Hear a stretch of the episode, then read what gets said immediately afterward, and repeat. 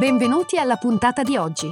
Questo è The Big Fat Voice, il podcast dove psicologia, musica e teatro si incontrano e si intrecciano, ideato e condotto da Massimiliano Becco Gagliardo. Per maggiori informazioni e per contattare e fissare un appuntamento con Massimiliano, puoi mandare un'email all'indirizzo thebigfatvoice-gmail.com e puoi visitare il sito www.thebigfatvoice.com. Puoi seguire la pagina Facebook The Big Fat Voice e richiedere l'accesso al gruppo Facebook The Big Fat Voice Podcast Community. Iscriviti al podcast e buon ascolto!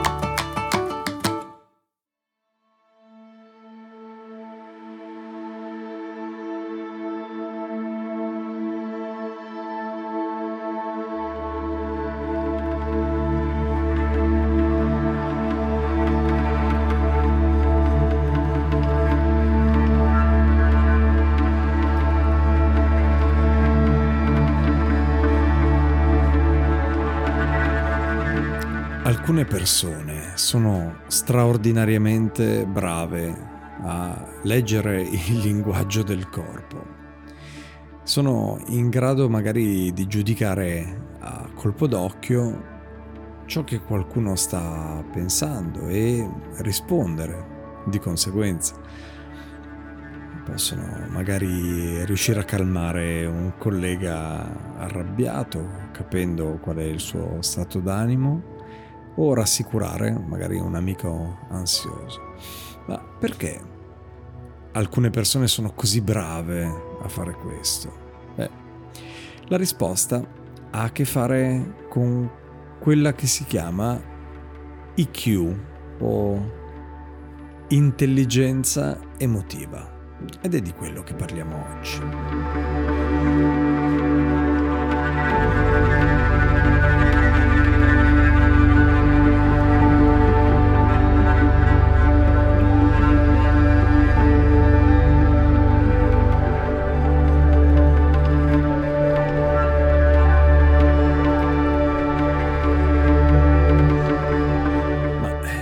Cos'è l'intelligenza emotiva?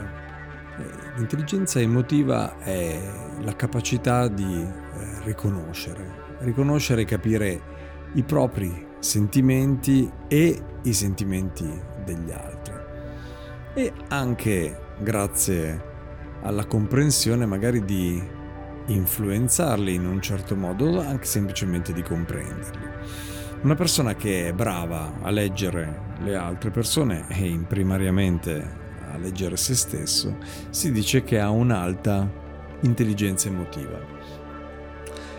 L'intelligenza emotiva si dice anche che combini eh, quattro caratteri e quattro elementi diversi. Il primo è l'autoconsapevolezza, cioè la capacità di leggere i propri sentimenti e i propri comportamenti. Il secondo è l'autogestione, cioè l'autogestione nel mantenersi in situazioni in cui si sa di potersi comportare in maniera consona alla situazione che si sta vivendo. La terza è la consapevolezza sociale. Una volta che si impara a gestire il nostro comportamento, a capire i nostri sentimenti, sapremo leggere anche i comportamenti e le, l'emotività degli altri che ci stanno intorno. Quindi capiremo cosa fa sentire ad esempio le persone arrabbiate, tristi, eccitate, saremo in grado anche di leggere meglio il linguaggio del corpo. Ovviamente non si diventa necessariamente eh, chiaroveggenti eh, o, o onnipotenti, ma eh, si sviluppa un'artigianale conoscenza del se stessi che può essere, grazie alla consapevolezza sociale, eh, applicato anche a ciò che vediamo accadere negli altri. Il quarto e ultimo elemento è proprio la gestione delle relazioni.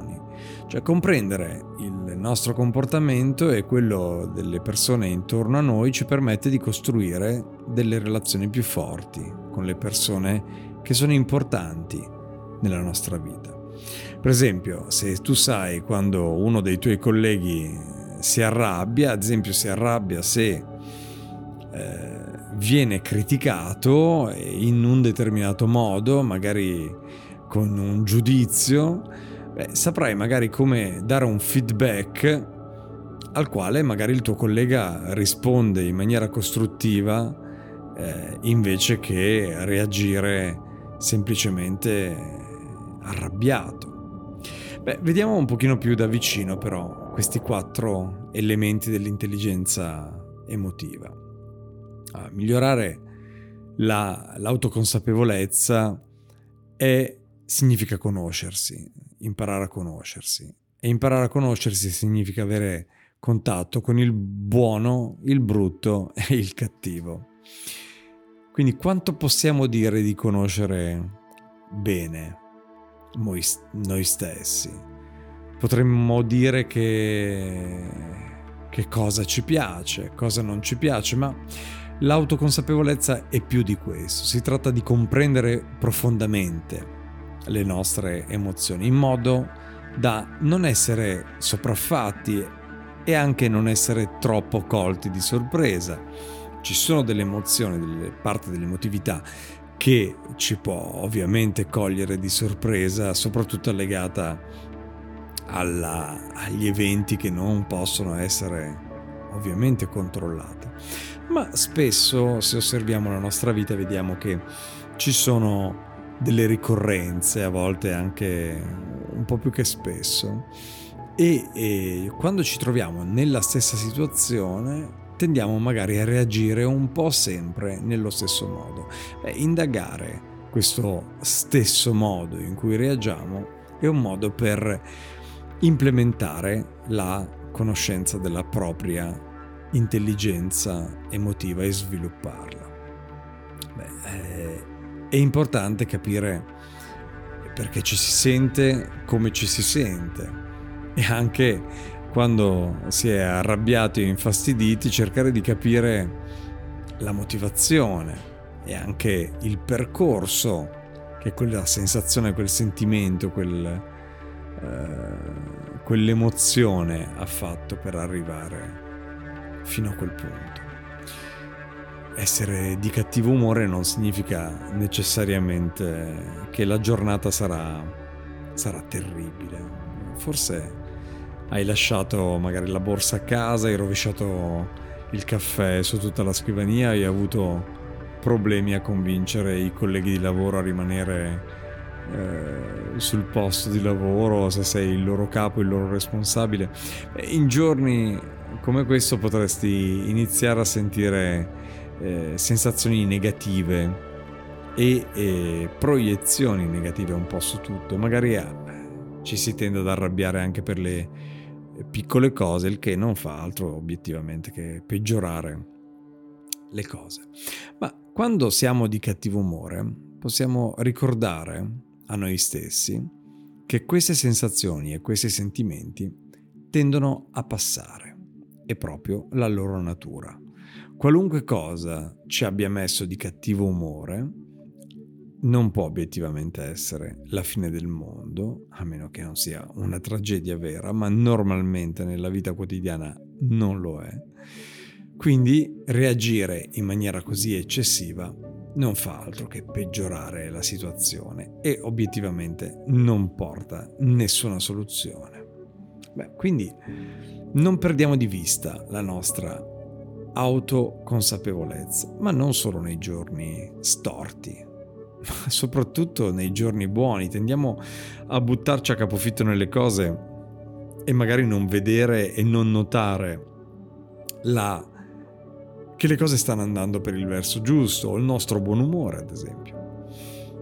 Eh, in quel momento, in quel momento di grande eccitazione, è l'eccitazione stessa che sovrasta le altre emozioni e potremmo dimenticare di eh, fare una pausa e magari chiederci se abbiamo magari davvero bisogno delle cose che stiamo eh, comprando. e magari in quel momento il nostro buon umore potrebbe eh, inasprirsi se pensiamo alle fatture della carta di credito che arriveranno e poi dovranno essere, dovranno essere pagate. Controllare noi stessi e magari pensarci due volte quando c'è anche quell'eccitazione, non prendere decisioni avventate solo perché c'è la presa del momento. Beh, eh, ricordarsi di considerare quali sarebbero le conseguenze delle nostre azioni per praticare una migliore autogestione. Beh, per fare questo dobbiamo imparare a bilanciare la parte più cognitiva e logica e la parte più quella che definiamo sempre di pancia o emotiva.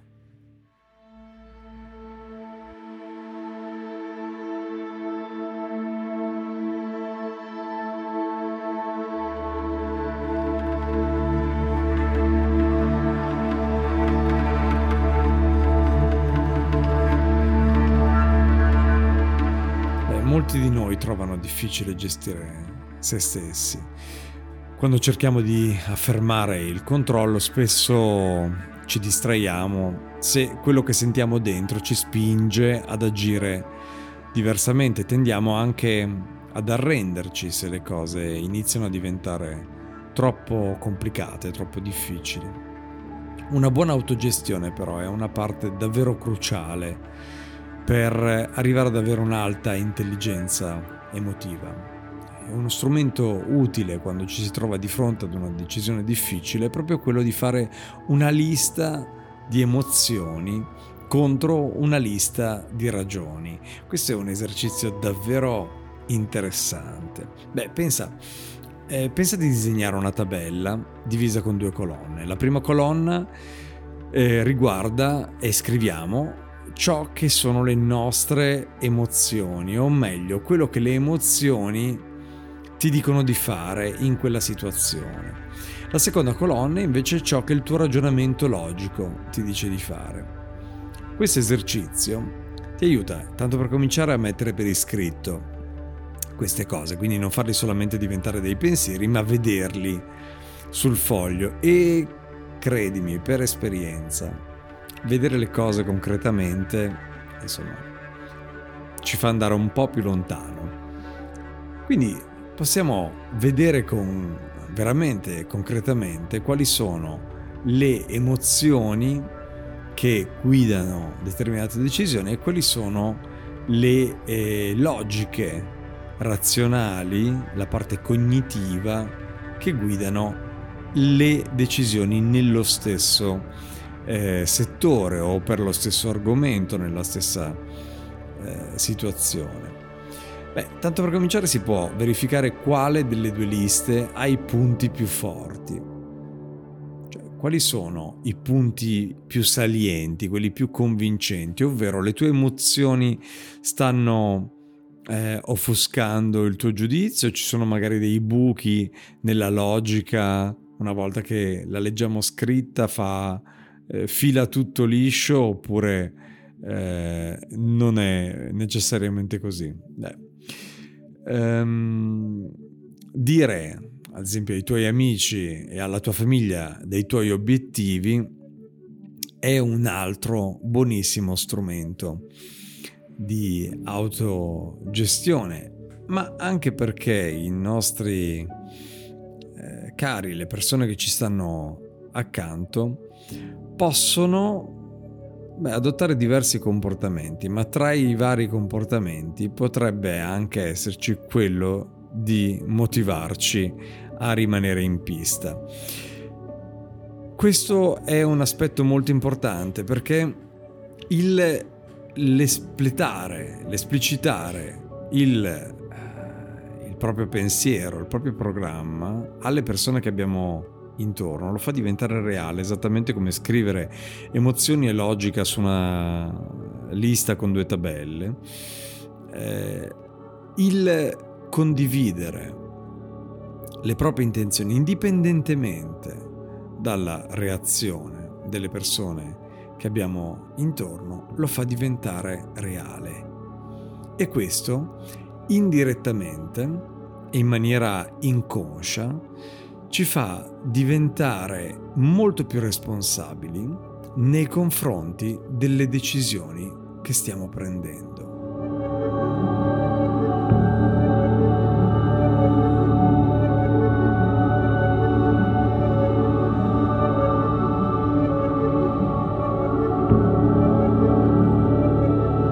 Dire ai propri amici cosa vogliamo realizzare, ad esempio, fa in modo che questi amici ci ritengano responsabili di quell'idea, il che può essere una grande fonte di motivazione, anche perché inconsciamente o consciamente non vuoi deludere i tuoi amici dopo tutto e hai condiviso qualcosa che eh, ti sta particolarmente a cuore.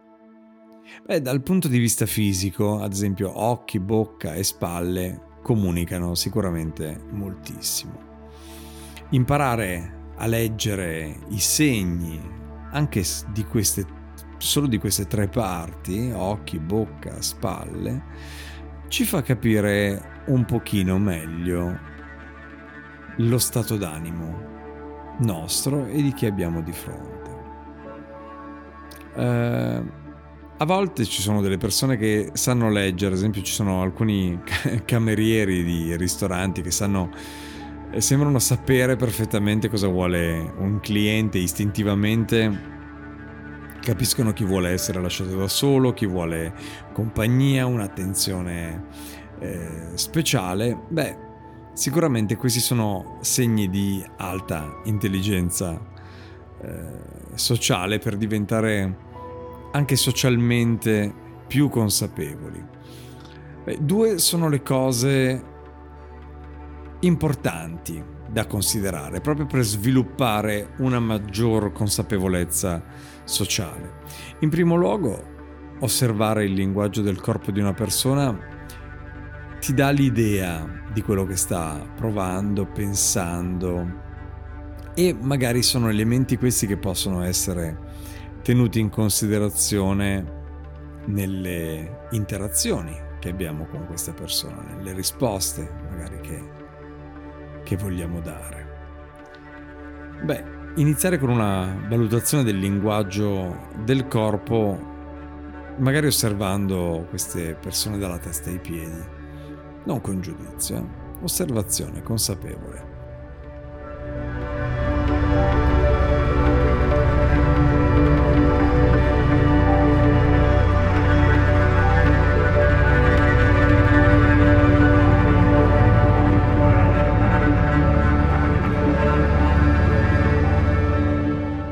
Esempio dare un'occhiata agli occhi dà un sacco di segnali emotivi, anche semplicemente osservando, osservare il sorriso, che sensazione ci dà, anche senza dare un giudizio di autenticità, sincerità, falsità, ma sentire la vibrazione, che può essere una vibrazione buona, m- meno piacevole, ma ascoltare che sensazione ci dà. Poi diamo un'occhiata magari alle spalle della persona, se sono rilassate, se sono strette.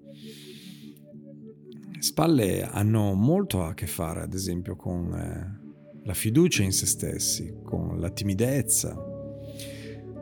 Beh, eh, una volta che hai permesso al corpo di chi hai di fronte, di mandarti un po' di messaggi, soprattutto di ascoltarli, hai la possibilità di avere altri elementi, oltre agli elementi cognitivi di una conversazione, su cui puoi consciamente e inconsciamente settarti o che comunque puoi prendere in considerazione. Magari se capisci che qualcuno è teso o è arrabbiato, magari non, ho, non è un buon momento per assillarlo con domande, magari puoi leggere oltre all'atteggiamento anche il corpo per un momento migliore e quindi anche più utile e fruttifero per quello che vuoi comunicargli.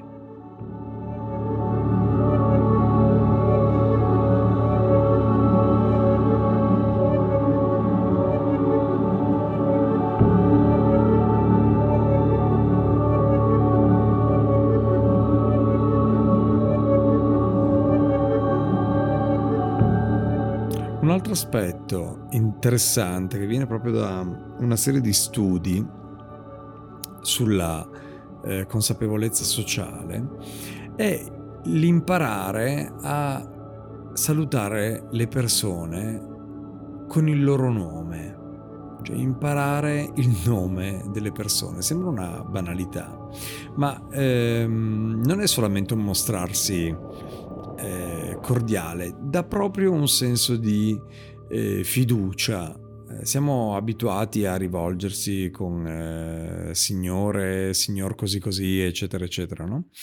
Ma eh, fare uno sforzo per imparare i nomi delle persone e rivolgersi ad una persona con il suo nome rafforza il rapporto che abbiamo con lei. Possiamo anche imparare molto su qualcuno dal suo nome, come ad esempio la sua storia di famiglia, l'identità, anche magari se ha un, un soprannome, quindi eh, nel parlare di questo aspetto indaghiamo un qualcosa di, eh, di più profondo della personalità e dell'emotività della persona che abbiamo di fronte.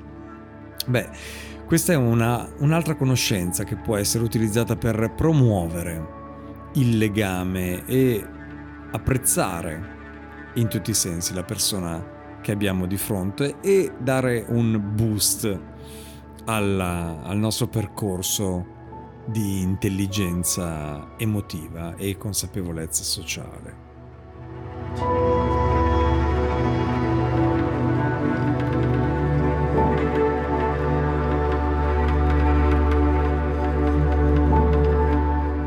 Altro elemento di intelligenza emotiva che effettivamente in un, in un momento di eh, in un momento, in un'epoca di grande socialità e virtualità eh, sta passando veramente in cavalleria è l'invio di quelli che si chiamano segnali contrastanti, cioè bisognerebbe assicurare che, assicurarsi che il linguaggio del proprio corpo e il sottotesto emotivo sia in linea con quello che stiamo dicendo. Questo è un grande esercizio di consapevolezza di se stessi. Quante volte magari abbiamo promesso di rimanere in contatto con un amico che si è magari trasferito in, in un'altra città o ti chiamo più tardi e, e il più delle volte queste promesse vengono facilmente infrante, ma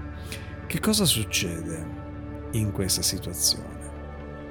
Le relazioni richiedono molto tempo, molto sforzo per essere mantenute e la maggior parte di noi non riesce ad impegnarsi, questo è un dato di fatto. Eppure eh, la capacità di costruire relazioni forti è una parte cruciale dell'intelligenza motiva e della consapevolezza sociale. Ma quindi come possiamo impegnarci un po' di più a costruirle, mantenerle efficacemente? Ad esempio, dare un controllo al nostro linguaggio, dare un controllo anche al nostro linguaggio somatico, cioè il linguaggio del nostro corpo, e assicurarci che non stiamo inviando dei segnali contrastanti, cioè il tuo corpo e la tua voce, il tuo comportamento trasmettono molte informazioni. Per evitare di confondere chi abbiamo di fronte bisogna assicurarsi che ciò che il corpo sta dicendo sia chiaro e magari anche in linea con ciò che stiamo dicendo con la bocca.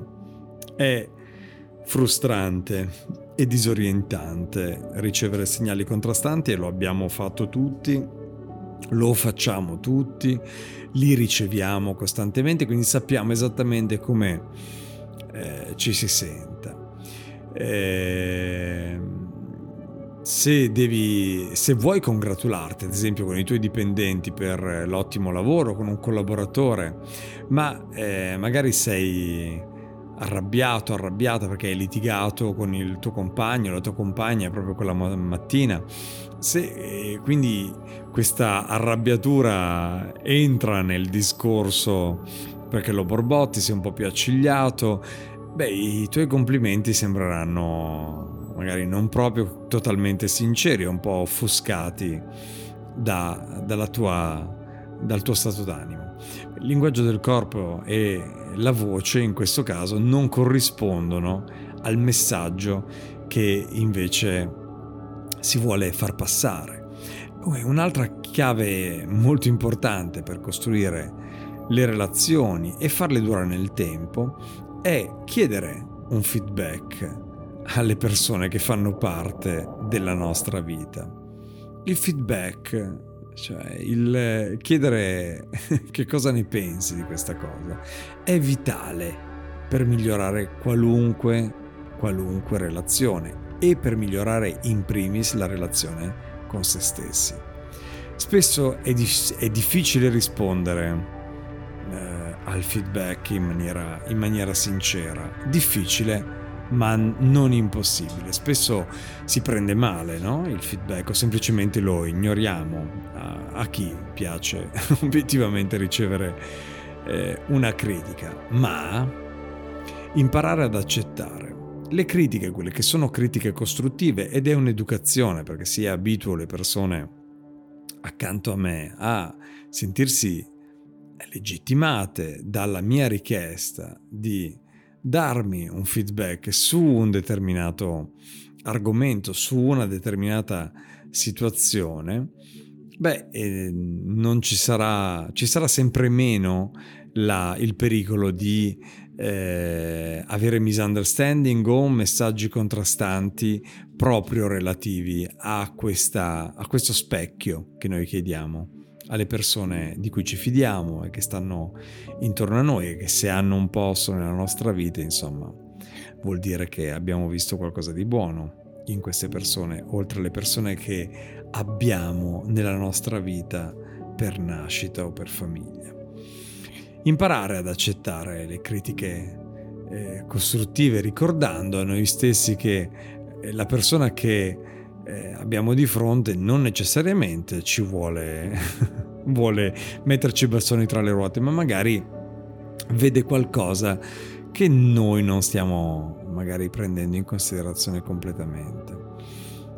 Comunque essere aperti al, alla ricezione e all'analisi di questi feedback è sicuramente una strada estremamente utile e fruttuosa per migliorarci e anche magari ringraziare chi prende il tempo per eh, darci un feedback sentito, profondo, perché queste relazioni sono le relazioni che fanno la vita. La vita è fatta di questo e l'intelligenza emotiva può essere certamente un concetto astratto, ma parla e si connette a qualcosa che accade milioni di volte a tutti noi ogni giorno ed è il vivere con noi stessi primariamente e poi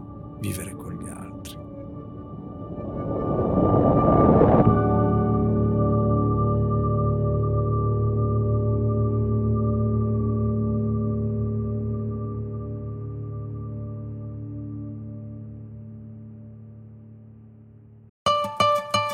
Hai ascoltato The Big Fat Voice, il podcast dove psicologia, musica e teatro si incontrano e si intrecciano, ideato e condotto da Massimiliano Becco Gagliardo. Per maggiori informazioni e per contattare e fissare un appuntamento con Massimiliano, puoi mandare un'email all'indirizzo thebigfatvoice@gmail.com e puoi visitare il sito www.thebigfatvoice.com. Puoi seguire la pagina Facebook The Big Fat Voice e richiedere l'accesso al gruppo Facebook The Big Fat Voice Podcast Community.